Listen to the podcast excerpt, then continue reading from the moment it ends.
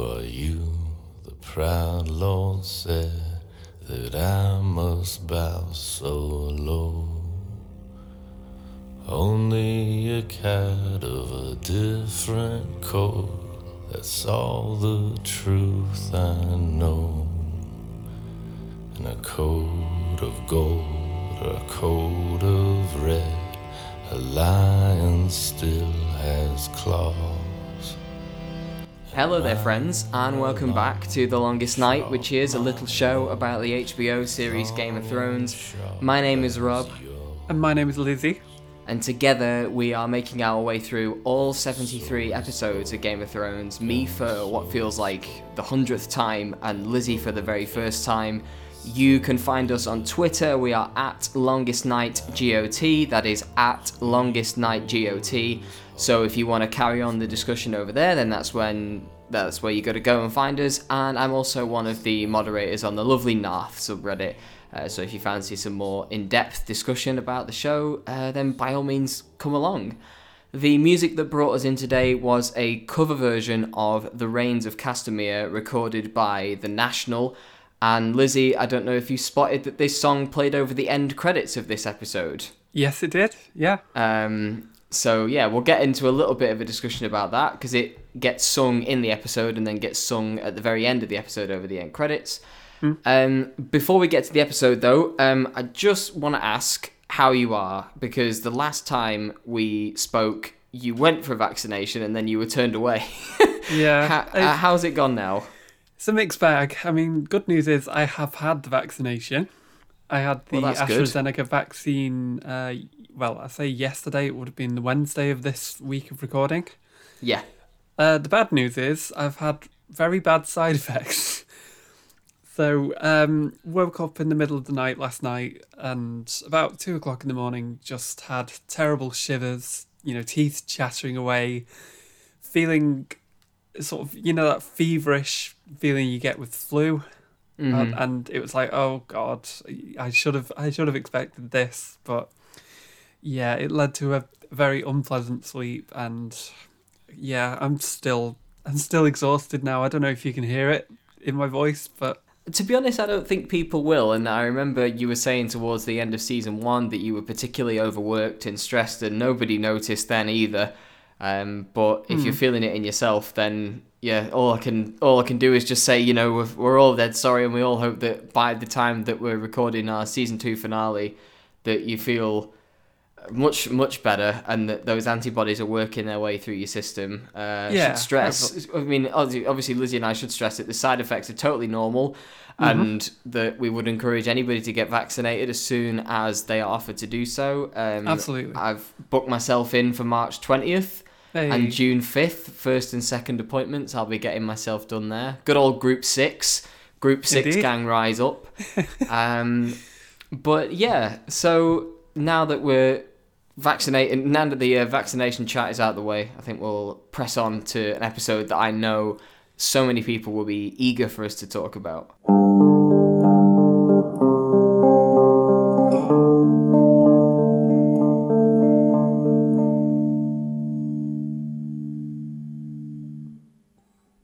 This week we are going to be discussing season 2, episode 9 of Game of Thrones, which is entitled Blackwater.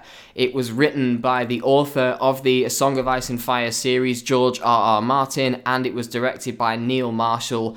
It was first broadcast on May 27th, 2012, to an audience of 3.38 million people, which is a big dip from last week's figures, but was apparently caused by it being Memorial Day weekend in the US at this point. oh yeah, yeah, And you will notice, Lizzie, as we go on through the first uh, six seasons, which all aired between sort of March, May, June of each year, um, the episode five or six, or whichever episode tends to fall on Memorial Day, takes a dip in viewership figures.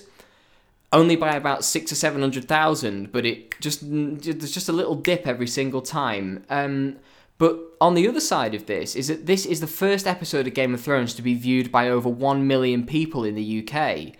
oh well, there you go. The 9 p.m. Monday um, broadcast instead of 2 a.m. on uh, on the Monday morning, which I know that quite a lot of people who watch the episodes live used to stay up late instead of waiting until the Monday night. Um, so I want your general thoughts on what those one million British people uh, laid witness to, and what those people who were celebrating Memorial Day weekend in 2012 missed first time round. I mean, I'm sure that after a heady bank holiday weekend of drinking and debauchery, they wanted to watch, you know, a war taking place and lots of people succumbing to a fiery death. I'm sure. What else? What, What what else? better way to end a, a glorious bank holiday weekend in May? Um, so yeah, wh- what do you think about the episode, Lizzie? Your first first viewing of it. Yeah, it's a very good episode. It's, I'd say, quite comfortably the best episode of season two so far. Yeah, I agree. Yeah. Um, it's also, I think, the first episode where we're only in one location. It's a, it feels like the closest thing we get to like a bottle episode in the Game of Thrones universe.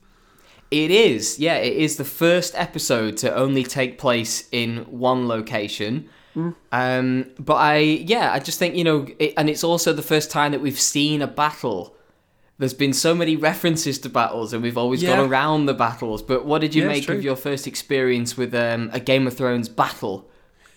Well, it's it's nice that they've had the budget bumped up to be able to do that. It's not just. I, I think it, I'm sort of giggling to myself, trying to imagine how they would have got around this in season one. Yeah, I don't think I don't think they could have done it. You'd have to have I don't know Tyrion knocked out again or something. Well, this is the this is an episode that um, it had two different directors, and the first director has never really been named.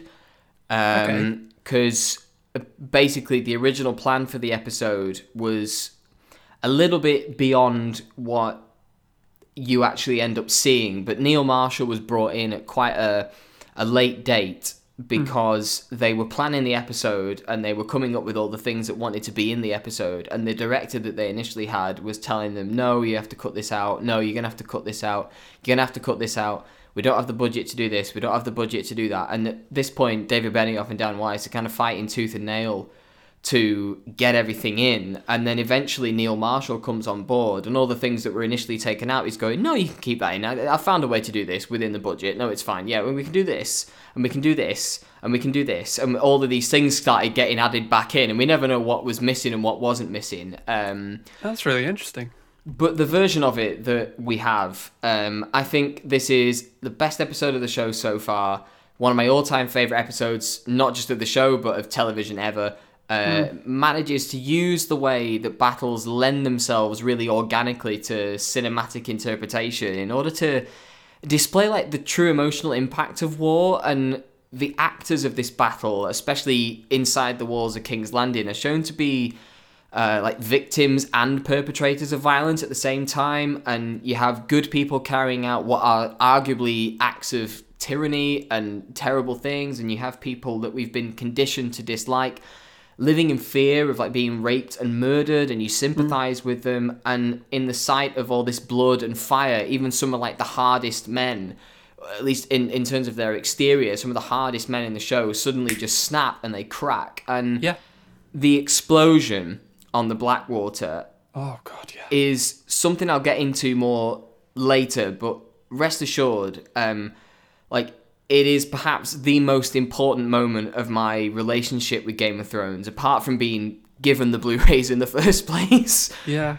Um, so I've structured this episode a little differently, and it was a little bit of a tough task to work out how to organize this episode. But what I've done is I've split it into four parts, and I've done it chronologically.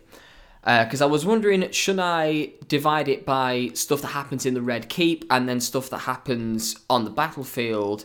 But then I thought, no, because the if if we were to talk about all of the incidents inside the Red Keep and inside the castle, you would have to talk about the very end of the episode before you even start to discuss matters on the battlefield because you would have to talk about Cersei and Tommen in the throne room Yeah, before you yeah, even mention that Stannis' ships get destroyed. And so it's it was a bit of a juggling act. So what I've done is I've done a part 1 and then there's a two part 2 3 and 4 and so we're, basically what we're going to do is I'm going to read out the scenes as I normally do in a general description of the plot and we'll just talk about those scenes in part 1 then the scenes in part 2 and so on and so forth I've always hated the bells. They ring for horror. A dead king, a city under siege. A wedding? Exactly. Podrick, is that it? Is that it? Nice touch. As if you don't know the name of every boy in town. I'm not entirely sure what you're suggesting. I'm entirely sure you're entirely sure what I'm suggesting. In part one of the episode, Stannis' fleet approaches King's Landing at night. His soldiers are waiting below deck and they're shivering and frightened, and even some of them are throwing up out of fear. Uh, Davos and his son Matthos discuss a few things about the battle that they're heading towards. In King's Landing, Tyrion is lying awake in bed with Shae. Cersei has ordered Maester Pycelle to provide her with uh, Essence of Nightshade, or whatever it's called. Uh, to prov- It's basically a poison that, should the city fall, uh, she'll commit suicide rather Yeah. than be tortured or killed by Stannis' men. In a tavern, Bronn sings with some Lannister soldiers and has a brief confrontation with the Hound, but the confrontation is stopped dead in its tracks by the sound of bells calling the soldiers to the walls. And while the bells ring, Varys visits Tyrion in his chambers and remarks that he's always hated bells, that they ring for horror, a dead king, a city under siege, and hearing the bells. Yes, and weddings, yes. And hearing the bells, Matthos orders the ship's drummers to play and to rouse the men and to get them all eager and ready for battle. So, in the calm before the storm, I think we'll call this section. Um, I am a huge, huge fan of how. One of the real strengths of this episode is that it spends more time with the people who won't be on the battlefield than it does watching people swing swords around and so you spend a lot of this episode learning from the perspectives of people like Varys and Shae Yeah. and Cersei and Maester Pycelle and all these people who've been through sieges before and know what it entails and people who've never been through sieges before and have no idea what they're in for but they're frightened and there's just this eeriness and it's something that reminded me of the start of episode 5 before Renly is stabbed where there's just this feeling of like this wind and whatever's coming on the wind is threatening Yeah. yeah. um, but what notes do you have about part one? Everything up to the point where the drummers start playing. Well, yeah, I mean, like you say, it's a kind of calm before the storm, but there's this, as you mentioned, this looming dread that just encases everything. And as you know, even calling it a calm before the storm feels a bit like, is it? Because you you've got Cersei considering just committing suicide rather than being captured. You've got Tyrion and Shae talking as if they're never going to see each other again, and it's a very real possibility that they might not. Hmm. I think there's there's this sense in in King's Landing, especially that they, you know, it's very likely that they might not win, and that Stannis could could take over the city by, you know, by the end of that day.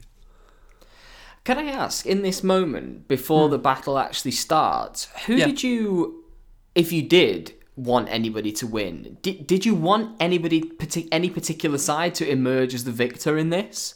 Um, I don't know. I guess maybe the Lannisters, just because I didn't want anything to happen to like Sansa and Tyrion. There's nobody really, other than maybe Davos in Stannis' camp, that I can say that I'm supportive of. Hmm. Particularly not Stannis. No, I think there is a there is though. I think the one thing that Stannis does does have on his side with, shall we say, the neutral viewer, is that he's hmm. not Joffrey. Yeah, it's true, but he's also not Renly. Exactly. Yes. Yeah. Um, and it, it, it's a wonderful moral quandary that you're presented with at the start of the episode. I think, and there is an element of, like you say, there is this element of dread that it's two sides that because Stannis isn't necessarily the enemy either. I mean, I think No, that the no. one having watched this season through again, I think the one thing that season two has fumbled ever so slightly is Stannis' introduction to the show Yeah. because I'm not 100% sure that they've quite carried over any sympathies that you're supposed to have for him. It all seems like he's fallen prey to religious dogma, and the the person in his storyline that you're supposed to sympathize with the most is just Davos. But Yeah. when he's basically taken out of it in the first wave of the battle, after that it does become less of a it, it becomes more good versus evil. It's not good versus evil. No, it's no. far from it, but it becomes more good versus evil once somebody like Davos isn't involved. And I think that in but what the first half of that episode does well is that there's a conversation that Davos and Matthos have where Matthos is talking about the the residents of King's Landing as if they'd be grateful to be liberated, and Davos is sort of saying that they don't see you as a liberator; they see you as an enemy. Like that is what you are to them, and Yeah. so, you know, Davos plays the role of the audience, I think. For, around Stannis this season, I feel like Davos has very much played the role of the audience. He's tried to, you know, make sure that he's not as influenced by the Red Woman or as. Uh, you know, try, and he's kind of losing it a little bit as his son disappears deeper into this kind of religious propaganda as well. And now, on the eve of battle, he's trying to talk his son down a little bit and understand that they are just simple actors in a in a larger war rather than the winners. Because as soon as Stannis turns up in King's Landing, it's uh, well, if Stannis were to win the battle, what happens then? It's not just everything's fine, and I think Davos is one of the few people on those ships who really understands that. Yeah, yeah, it's true. You wouldn't think, obviously, we can't read his brain, but you wouldn't think Davos would be the sort of person who would want to lead forces into King's Landing to um, rape and pillage more on later. But it it's you want to believe he has the best intentions, but as you say, that as much as you can see yourself as a liberator, you are still kind of kicking doors down and taking what's not rightfully yours, depending on who you ask. And it's something that uh, Matthos actually mentions to Davos as well, is that Davos grew up in King's Landing. On those streets where we've had the riots this season and we've had the demon monkey speech earlier this season, Yeah. That is where Davos grew up, and so to return as a as an invader is something I think that he understands, and it's difficult for him to come to terms with that. Um, I want to talk to you though, because I know that you mentioned in the aftermath of the episode the one scene that we do get in the tavern in the bar. Because we open up um, that it's not too important really, but it's just a nice little bit of world building that they are singing uh, the Lannister song, which is the Rains of Castamere. Um, it gets a little bit more explained uh, next season about the history of where the song came from. Um, its uh, melody was created by uh, Ramin Djawadi, who writes and composes the music for the TV show, uh, but the words come from the books, and it's basically just an old tale about how the Lannisters. It's it's a long time ago. Uh, the Lannisters beat a particular house in a war, and so that's just the song that they adopted as their anthem. It's a really beautiful melody. Um, but once they're done singing, um, I know that you came to me about a particular part of the scene that I think is the one little mark against this episode. Yeah, um, this is something my friend Layla sent me. Um, a quote from, um, well, from an interview with Neil Marshall that I think was in Empire from a podcast around the time of the episode, and he he basically said that he didn't feel the scene required full frontal nudity from from the actress, and he felt that it was a distraction and requested he take it out. But he lost the, the disagreement and it was kept in because one of the producers had overruled his request, saying that, quote, everyone else in the series represents the drama side. I represent the pervert side of the audience. and I'm saying I want full frontal nudity in the scenes. To which you know Neil Marshall, unsurprisingly, describes this as pretty surreal, and it is. It's hmm. it's one of those things that Mm, you wonder had this been made now, and there's a there's a couple of instances of this I'll get to later on as well. It's one of those like would would this have been the case if this was made in 2021? I don't think it would. Well, quite often, Game of Thrones, especially in the first few seasons of the show, hmm. It did find itself at the center of conversations where it didn't quite balance sexual exploitation and sexual violence, mm. and it often you know, went in with the best of intentions, but maybe got things wrong. And I, I, I mean, I wonder that producer remains unnamed, but I imagine it's an HBO exec wandering around set Yeah, saying things Yeah. like that because it feels like people who are prominent and people who are named, hmm. even in 2012, may not have been so bold. And that's not to forgive them for anything because we have seen during this season that it has gone over the top hmm. with regards to how it depicts sexual violence. And I think that, to be honest, what helps the show, in my eyes, get away with it, and especially some of its more high profile incidents, is that it rarely uses it. Oh, I, all I will say is that when it does use uh, nudity and uh, sexual violence for shock value, it's always very obvious because most of the time, I think they deal with it very well, especially as the show um, grows up and as it goes along, and the writers and the producers and stuff start listening to members of the public who are way more qualified to talk about these kinds of things. And there is a noticeable difference in later seasons, I think, um, with this kind of stuff. But we are still in that era of the show where it's like, if we can have boobs in a scene, we'll just put boobs in a scene. Yeah. It, that's the thing, though. The nudity isn't balanced. It's not like you see the men parading around naked, but the women parading around naked. It's something you get in more episodes than not. It feels like. Yeah, um, and that's something. Um, it's kind of. It's not really a spoiler to say that they do um, address that criticism rather specifically in a later season. But um, oh right, okay. we'll we'll talk about that when it happens. Um, but I mean, so far, yeah, the only male nudity I can think of that we've had is Hodor and Theon. yeah, I was going to say. But- um, yeah. the Hodor thing wasn't played in the same way that this particular scene is played.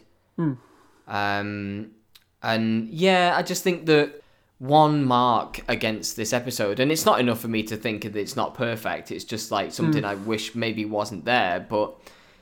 Yeah, and I think that you know, I think the scene itself, having the women around, and maybe even like having them, I don't know, like slightly new to like depict certain behaviors, because you know there is a massive difference between depiction and endorsement. But this feels like the scene in the earlier episode that we've had this season with the scepter and the two sex workers and Joffrey. It just feels like, yeah, like we get the point, but is it 100% necessary and Yeah.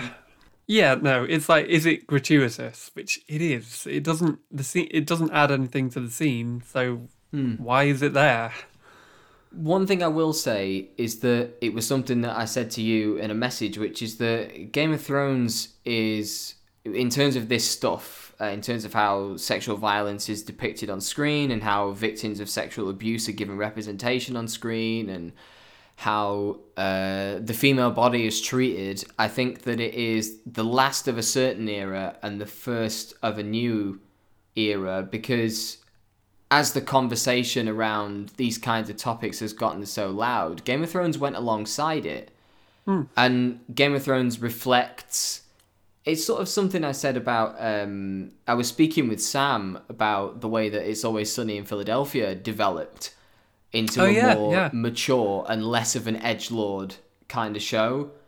And Yeah, this is very. Game of Thrones has a very similar arc, I think, and it's something that will get much better. It's not a problem that persists through the whole show.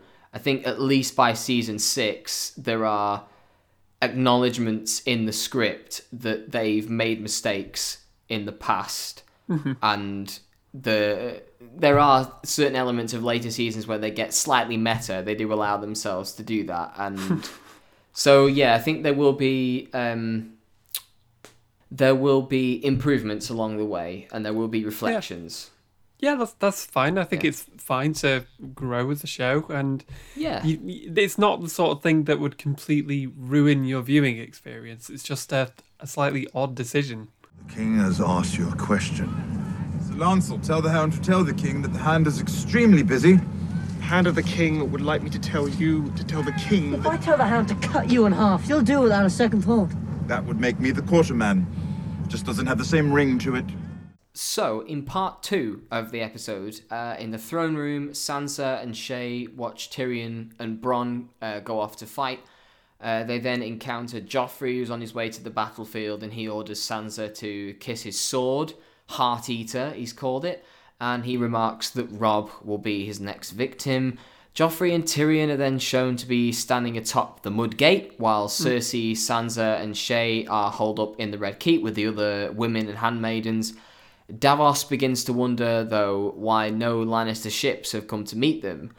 And then he sees one lone ship, which mm-hmm. is pouring wildfire into the water as it drifts out into the middle of Stannis' fleet.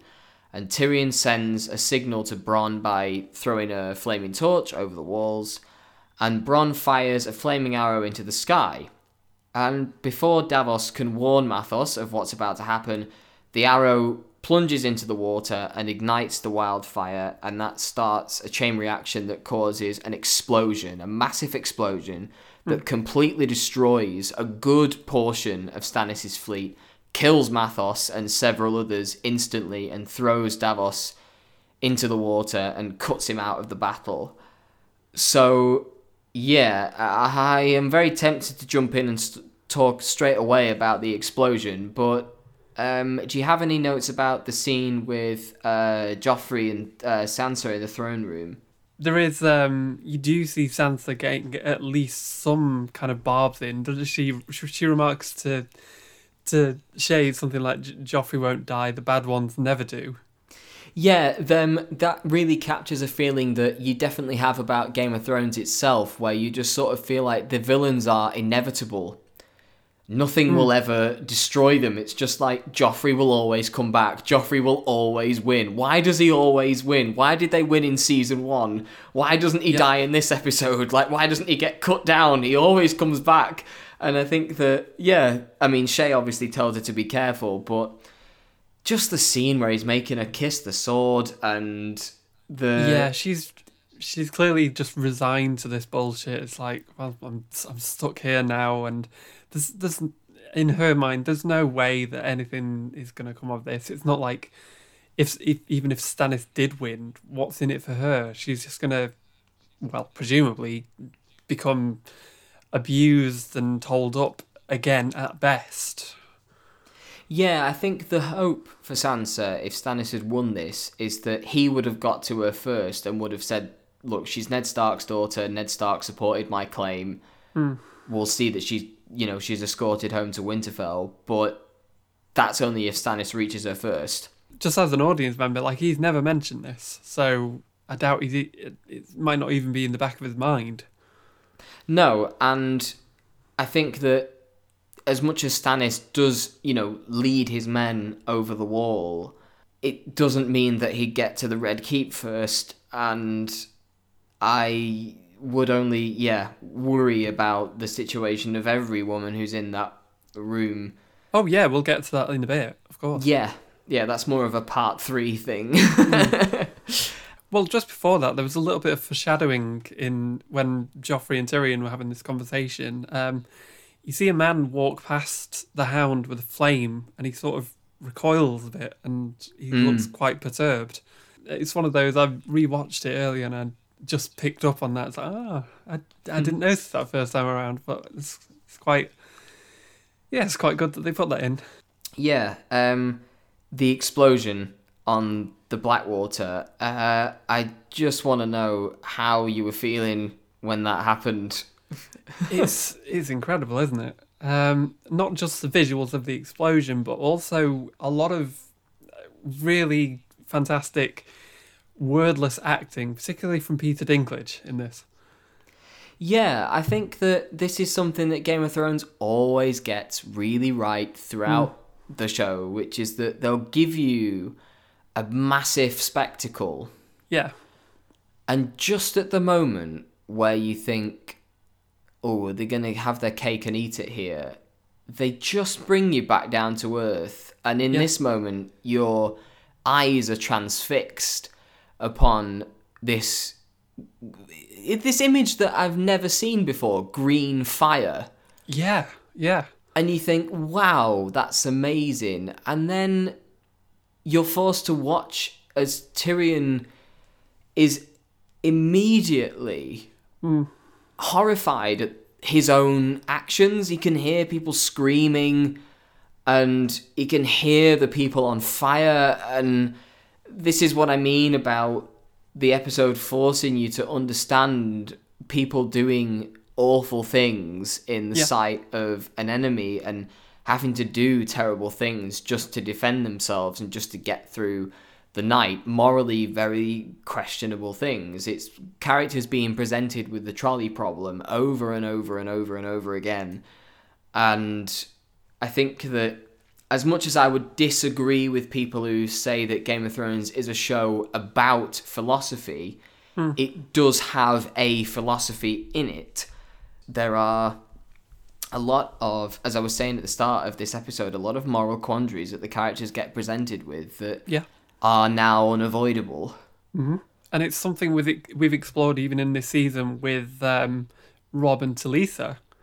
In Yes. that y- you might you might kill the enemy, but you've killed tens of thousands of innocent people along with it. And Who may well have been on your side in a different life. yeah, and it's like, can you really take any pleasure in that? Exactly, which is, I think, what this episode is built on. It's about the necessary sacrifice that goes on underneath the battle that we hear about. And it's where George R. R. Martin's obsession with history comes in rather than, um, you know, the facts on paper. It's about digging under the facts on paper. And it would be very easy to just focus on the battle itself and stick out there and stay out there. But it's because even in um, like I mean, I love the Lord of the Rings movies, but so little of the Lord of the Rings movies are well, the theatrical versions anyway, afford time to the people not on the battlefield. There are a few shots of women and children hiding in caves. And there are little subplots that go on in the castle, um, but it's mainly the male stewards and the governor, if you will, of the um, the city that's under siege. And with with this, we spend all this time with Cersei and Sansa talking through what will happen if the city should ever fall and what's going to happen to them. And then, in the moment, Tyrion's wildfire plan that he's been building up for four or five episodes at a time finally gets to see it in action, and all it does is horrify him. Yeah, yeah, He can't even feel any satisfaction from it. It's all just a necessary evil. And yeah. even Bronn as well. Like I don't think Bronn fully appreciated until it happened the scale of death that was because this is something that haunts Game of Thrones. Death haunts Game of Thrones in ways that I don't think quite a lot of people ever really gave it credit for. Um, and it's something that it's why Ned Stark is not still alive in the show, but he is. You know, his character still, his ghost still lives and breathes through so many people, and it's about the long-lasting effects of uh, trauma that death can bring to people. And I think that Blackwater is, even though no major characters were lost in the battle, you could say Matthos, I guess. Um, well, possibly Davos as well. and yeah, possibly Davos as well, is that but even then, then you know they're not major major characters, and No, no. but I think what it really does is a fantastic job of sticking with the people on the ground, and you don't you're not allowed to simply watch the green fire and go wow. Because as much as you get that feeling and that feeling sticks the feeling that you really get is jesus this is horrible. Imagine Yeah. what it must be like to burn alive with this fire that you can't escape from. You can't just jump in the water because the water's full of it as well Yeah. and it's so highly flammable with it like it just it, it seems to just be getting everywhere it seems to be like multiplying every time somebody tries to shake off a bit of them that's on fire Oh god, yeah, it's horrifying. And you, you kind of cut to the only two people who are smiling at the prospect are Joffrey and the Pyromancer. yeah It's like fucking hell. If they're- If they're pleased with this outcome, then it's not. It's not something you want to rewatch just because of how. I feel like another show would have had this e- explosion as the ending, as the big set piece, and then the music kicks in. Whereas i know what you mean it's like slap bang in the middle of the episode, and you're you you can only take in the the sight of the explosion for a couple of seconds at a time because it's cutting between the reactions of the horrified people who have been the instigators of it and also those who have had to bear the consequences. and i have to say that this was the moment for me that secured how I felt about Game of Thrones because when I started watching it in 2015, uh, blitzed through the first uh, season, and you know I was shocked about Ned dying, but I kind of knew about it because I had a friend who watched it from the start, and so I you know I knew what was coming. Um, in a way, uh, with Ned Stark going, but with this I had no idea, and Game of Thrones had kind of been sold to me as this kind of show the kind of show that Blackwater turns it into. And I think this is a massive turning point for the show in what it starts to prioritize and what it starts to be very good at and what it starts to get even better at. And this is the earliest example of something that Game of Thrones goes on to specialize in. But this was the moment where I realized that this was more than any other TV show had ever given me ever. Like, it just, I didn't know I could feel the way that this episode initially made me feel from pictures and sounds coming out of a screen. Like, I just, I had no idea that I could feel this way. And when that fire goes up and it's like, Jesus. And Yeah. if if, if for all that um, it has um, its detractors now towards the end, the one thing that I don't think anybody could ever question Game of Thrones quality on and handling of is that it constantly from this point endeavors to push back the boundaries of what is possible on TV.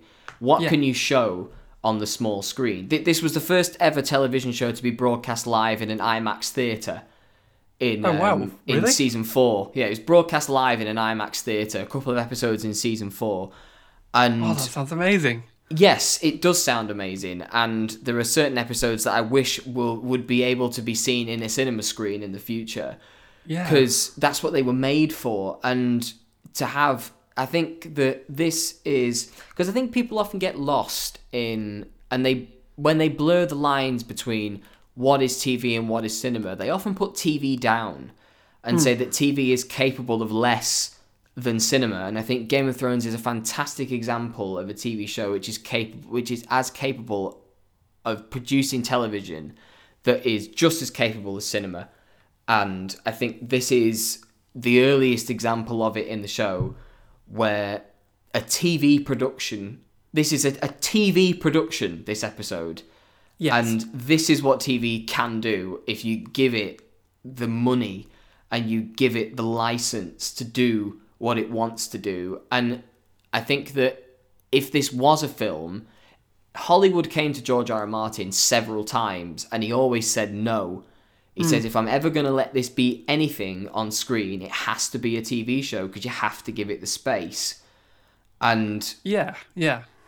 this is about as full a potential I think as has been realized so far in terms of capturing the vision of what's in the books and turning it and putting it on screen and I think that the blast and the explosion is is the big the big turning point. There are things that they did have to leave out. Um, there's a a plot like part of Tyrion's plot also involves a massive chain that gets like pulled across the breadth of Blackwater Bay, and they had to kind of leave that out. Um, Right.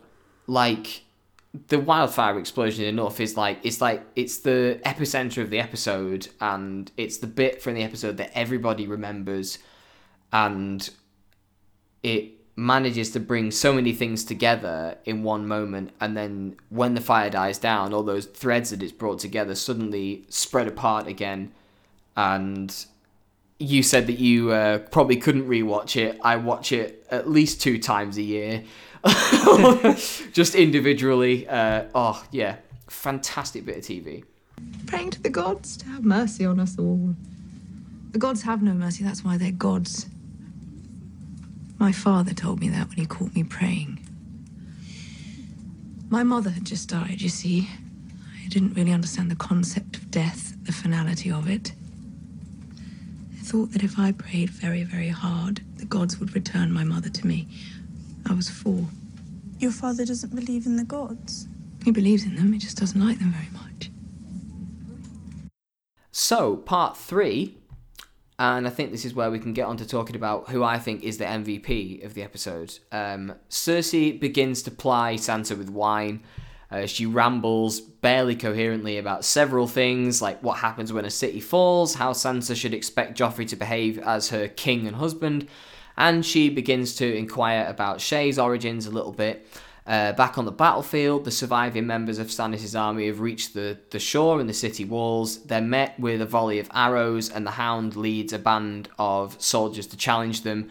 But he struggles, as you said, with the sight of fire, and he just wanders back into the castle. And as well as that, Lancel Lannister is hit by an arrow and has to retreat into the Red Keep, where he is instructed by Cersei to remove Joffrey from the battlefield. Um, and just before Joffrey returns to the Red Keep, he orders the Hound to rejoin the battle. But the only response that he gets is fuck the King's Guard, fuck the city, fuck the King. Yep. And the Hound leaves the battlefield completely and heads back towards the Red Keep. So, my MVP of this episode is Lena Headey. She is a star Oh in this my God, episode. yeah. An absolute star. I mean, she does not need my approval, but this so far, this is the best individual acting performance out of any episode of the show so far. Yeah, she's it's this very real portrayal of being sort of drunken and nihilistic that you don't often see. Like I feel like portrayals of drunkenness often devolve into like falling all over the place and telling people you love them and breaking down crying. This is a hmm. very real like she's you know, she it's like she's accepted the inevitability of the city falling and her only way of coping is to lash out at those around her as if like to blame them for failing to protect her and Joffrey and the Lannister kingdom. Yeah, and I think wrapped up in all that is the the woman that she has ra- been raised and abused to be. Hmm. She is a product. Cersei is a product of everything that has happened to her. Yeah. and more so than most people, I think. I mean, everybody's a product of what's happened to them, but I think Cersei more so than ever really lets all that go. And once the uh, once that old seal is broken and once her mouth is unzipped, she doesn't stop in this episode. And No, no. she tells Sansa the reality of what's going to happen, and it's very irresponsible, but she's drunk out of her mind and predicting that she'll be raped and murdered within the next 12 hours. Like, where does your mind go yeah. in those kinds of moments? And I, it's such, it is a more low key aspect of the episode, but Cersei reveals elements of herself in this episode that I don't think she has so far. She's revealed them in little ways, but this is when it all comes spilling out, and this front that Cersei puts on all falls away with the help of a little liquor. Yeah. And once, as I said, once that mouth is unzipped, she just goes and goes and goes. And the way that Lena Headey balances all this is just so, so exquisite. I find it so rewarding to go back and watch this episode and just watch her deliver lines like, it was expected of me. And there's all the all the stuff about the way that she talks to Sansa about weaponizing sex Yeah. against men and the way that she's so bitter mm. and so experienced. It's like she's playing somebody who's 40 years older than she is, who has seen everything that there is to see and has been left, as you say, very nihilistic and very bitter about it. And I could watch Lena Headey for days anyway, but in this episode in particular, um, this is I think she brings it all together. I think she captures the episode's themes about how people can be broken by uh, primary socialization and they can be broken by war and they can be just they can hold it all together until somebody just allows the tap to run and then once it runs it just gushes out Yeah. I, and I Sansa should, bears the brunt of all this. I mean, I, I feel I should mention um, she is not the good guy in this episode. Um, Oh, God, we, no. For all we talk about this amazing performance, and it is, I don't want to give the impression that we're saying, oh, yeah, Cersei's great in this episode. She's, you know, great crack. Um, she's sort of threatening Sansa with this. I'm sure she's dealing with quite a lot of trauma. It feels it, what she's saying feels familiar to her, almost as if she's experienced it herself. But it's not an excuse to, um, you know, bully these young women. Totally. She and that's another thing as well. It's another level of her performance as well. And another level is that she adds to Cersei this sense that Cersei's kind of getting off on all this as well. Mm. She's enjoying this, like Yeah. this power, and she is essentially just going at Sansa about this. And there's a lot of pain and cynicism, but there's an element of comedy to it as well. The way that she is just this like she has lost control. She's kind of taken leave of her senses, Cersei, and I think that it's just her. Lena Headey's performance is just imbued with all of this, and Sansa, poor old Sophie Turner, perfect innocent Sansa, praying and singing and helping them through, helping all the other women through it, is I know. Um, given responsibility far beyond her years Yeah. In yeah. this episode. Um, but yeah, the stuff in the Red Keep is magical, and for me, and the stuff away from the battle in most episodes or films of fantasy and stuff, you know, where they they cut away from the battle and you have a, a quiet scene. It's kind of like, nah, can we get back to, nah, let me, nah, watch men hit each other with swords, can we? But when I'm out on the battlefield, I'm just like, let me get back to the Red Keep. I want to see how further down this spiral of descent Cersei has gone. Is she, you know, is she shouting at people now? Is she throwing glasses at people? I want to know. Like, I, I want to know. I want to check back in. I want the goss. I Well, want I- this. We, we get we get close to that. She um she hits Lancel towards the end, Yeah, she does. which I sense is that it's um it's a sort of fatalism brewing inside of her, and it just manifests itself in anger and frustration. And she's like, you know what, fuck this. I'm I'm done with you. I'm going to the throne with Tommen, and and well, we'll come to it. But she nearly Hmm. does. She nearly does take the poison. Nearly does the unthinkable, yes. Um, another character, though, who is broken by everything that's happening around them is the Hound. Yeah, yeah. Um, so, fuck the King's Guard, fuck the city, fuck the King is like, I think if you were to ask Game of Thrones fans their 10 favourite quotes from the show, this would comfortably nestle in the top 10. Oh, I love it. This is a real fan favorite. This one, um, it's an amazing moment, and I think it, the Hound's performance and Rory McCann as the Hound. I think we've seen it happening since the end of season one, which is that he is not born to be a killing machine. He's been raised to be a killing machine. It's not been his fault, and he is where he is because of circumstance, and he is as much of a product of everything that's happened to him as Cersei is, and this is again, this is the moment where, like Cersei, he just snaps. But he has a very at that moment where he sees the fire and uh, but that guy burning to death and Bronn has to kill him. Um, and he just that is the moment where he snaps and it's like he has a thousand yard stare and he just wanders back into the castle back beyond the walls makes some kind of potentially treasonous comment to Joffrey but Joffrey's far too scared in this episode to do anything about that Hmm. and heads all the way back into the castle and then plans to leave King's Landing and take Sansa with him and Yeah. that is the sign of someone who is just well is uh, so many old fears and old traumas have been awakened in him Mm. in this episode and that's the well for me it's the sight of someone going through an episode of post-traumatic stress and Yeah.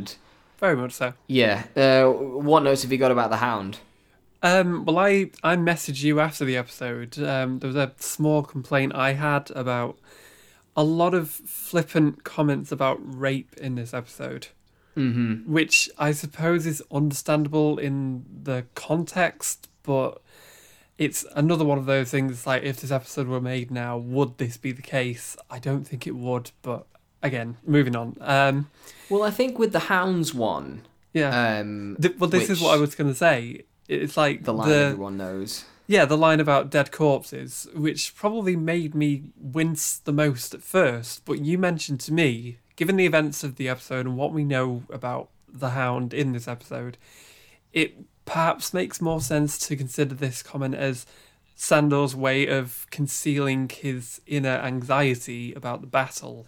And, and the fire and it's just it's his last gasp attempt at okay come on i've got to see himself through this even though I am scared to death, and it's this this primal fear, and th- this is this all he has really. This comment. For me, in this episode, I think you are totally right, and I totally agree uh, that it's a it's a show. It's all for show. But I think in this episode, this is the episode where he stops being the Hound Yeah. and suddenly snaps into being Sandor Clegane. Yeah. And Yeah, yeah. I think that it's a a major major moment for him in this episode, um, and that I think there is a hound before this episode and a hound afterwards, or Mm. rather, there's a hound before this episode and a Sandor afterwards. Um, but you know, questions will be answered at a later date on that one. But Mm. um, just yeah, an amazing, amazing performance. I think that this episode is built around Tyrion the Hound and Cersei, and Cersei and the Hound probably take it from Tyrion in terms of who's MVP. But as we'll get to in part four, Tyrion has his own final moment of uh, um, potentially episode stealing one. There's just one more comment I have on that. I'm, I'm sorry, I'll keep this brief. Yeah. But um, even just a line when um, when the Hound goes back and they have that conversation between him and Joffrey. Joffrey says, "Get back out there, dog," and it's like yes. As mu- I know his nickname is a Hound, but imagine just being called dog. I think that's sort of being put in your place, and him realizing that I'm, you know, I'm not part of this family. I'm just I'm a pawn in their game.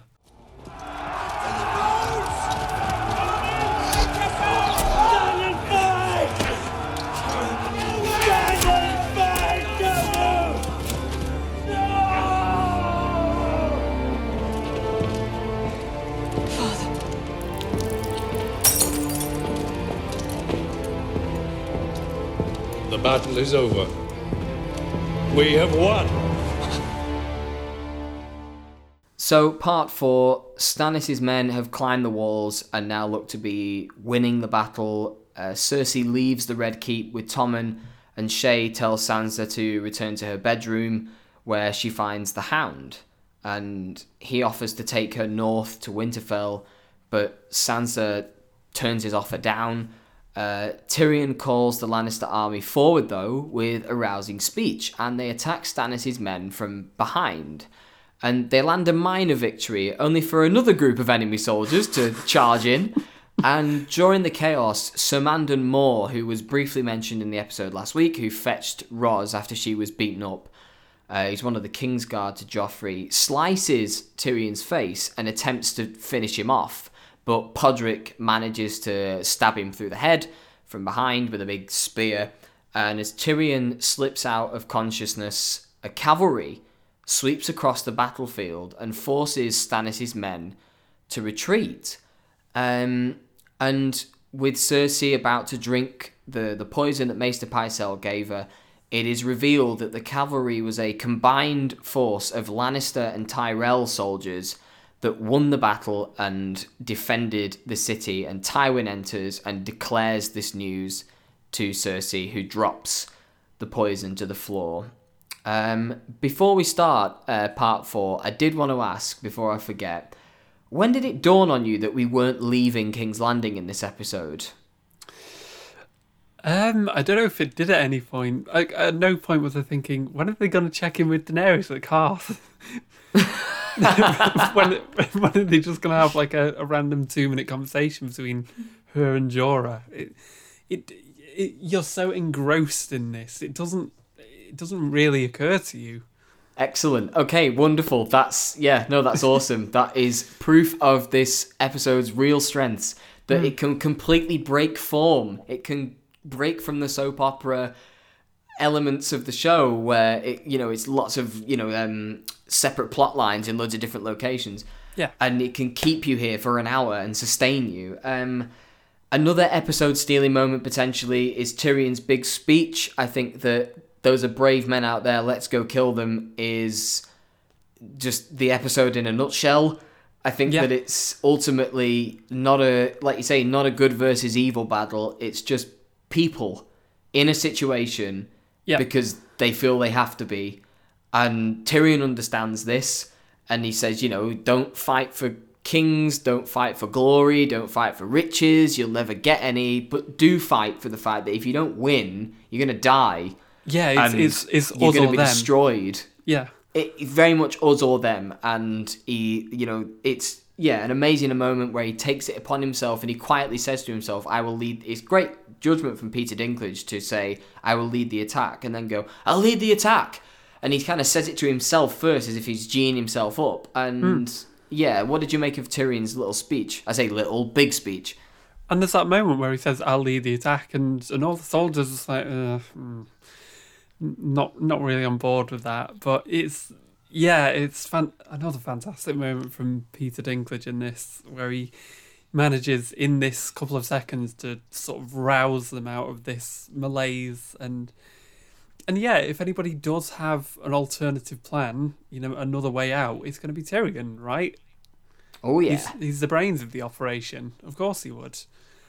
Well he's been where- studying all those maps with bronn for weeks on end well, of course, of course, and well, Joffrey wouldn't bloody know that. It would just be a case of send them back out to die. It's yeah yeah. Um, I do. I feel bad for Tyrion though because as we see, it's another case of him getting his glory taken away from him. Yeah, he doesn't end the episode in good shape, does he? No, Uh, no. Gets his big half man, half man, but then yeah, in the end, it's Tywin that wins the battle. Yeah, But Tyrion's job of holding off the soldiers was what bought them enough time Mm. in order for that to happen. Um, I I'm actually curious. When did it dawn on you that it was Tywin and the Tyrells? um, the moment that the door is kicked open, that's that's it. I I never would have guessed. I I probably would have assumed that it was more Baratheon forces somehow, but Yeah. no, it it never would have dawned on me. I never thought that the episode would end with Tywin breaking down the door and saying, "We won." Well, that's something that gets explained in the next episode, but I can give you a little bit of an explainer here, which is that when Tywin went out to meet Robb in Mm. the field, he came across the Tyrells, who were without allies. And Oh. Littlefinger had already been to Harrenhal Yeah. and said, Look, the Tyrells have got no allies. Mm, mm, what do you think? And that's where that arrangement has come from. Oh well, there you go. So they've ridden in a little bit of Deus Ex Machina, never hurt anyone, and it, I mean it hurt a lot of Baratheon soldiers. Um, but in the end, I think it makes for a, a good place to finish the episode and a good Yeah. way to finish the episode as well. Well, in, so in the case of the Tyrells, it's like the enemy of the enemy is my friend. Exactly. Yeah. Um, and there is a little bit of confusion sometimes for new viewers about where Stannis ends up and how he gets away because the shot makes it look like he's being grabbed. Yeah, it does. I I thought he was being arrested, presumably to Yeah. a dungeon and then killed. Um, those are his own men. Right. They're basically saying, "Look, it's a lost cause.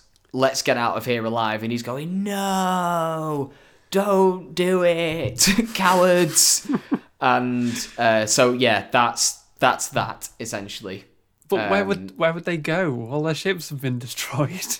Not all of them, uh, only half, but um, it's, a, it's an uphill battle still. basically a swim job back Right. out to your ship. Uh, but yeah, it, the show doesn't cover that. But um, that's basically what happens. He's basically taken by his own men, and yeah, so yeah.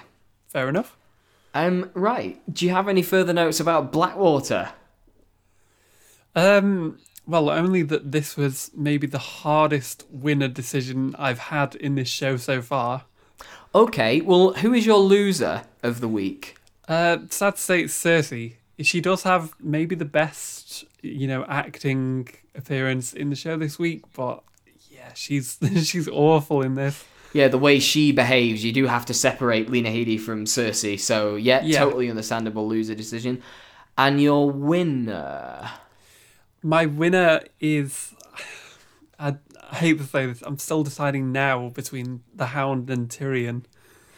Well, could I interfere? Go on. Just that Tyrion's had quite a lot of votes already, and That's the Hound true. hasn't. Yeah. So we could have a new face. And the Hound does have the best line of the episode, so I'm going to say the Hound.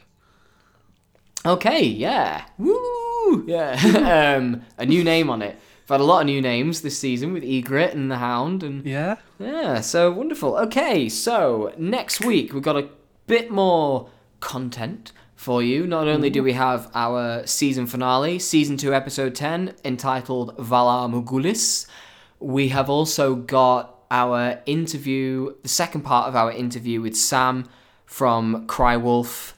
And we, in that episode, will announce uh, a thing for season three. We have an announcement to make about some stuff in season three. Indeed We're we also going to be watching the trailer for season three Yeah. in that episode. Yeah, so we've got loads of good stuff coming for you. Um, and I should say as well that I had there are eleven episodes of Game of Thrones that I consider to be uniquely special for the show and television. And we've had this is our second one. Baylor was the first, and we've had our second one. So there's nine episodes to go in my little special eleven. I'm gonna call them.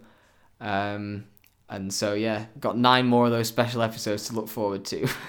Oh, so excited. All right, excellent, wonderful stuff. Um, we will be back next week, as I said, with season two, episode ten for Valar Morghulis. This has been season two, episode nine, Blackwater. What an episode of TV! We hope you all enjoyed it as much as we did. And yeah, we'll see you soon.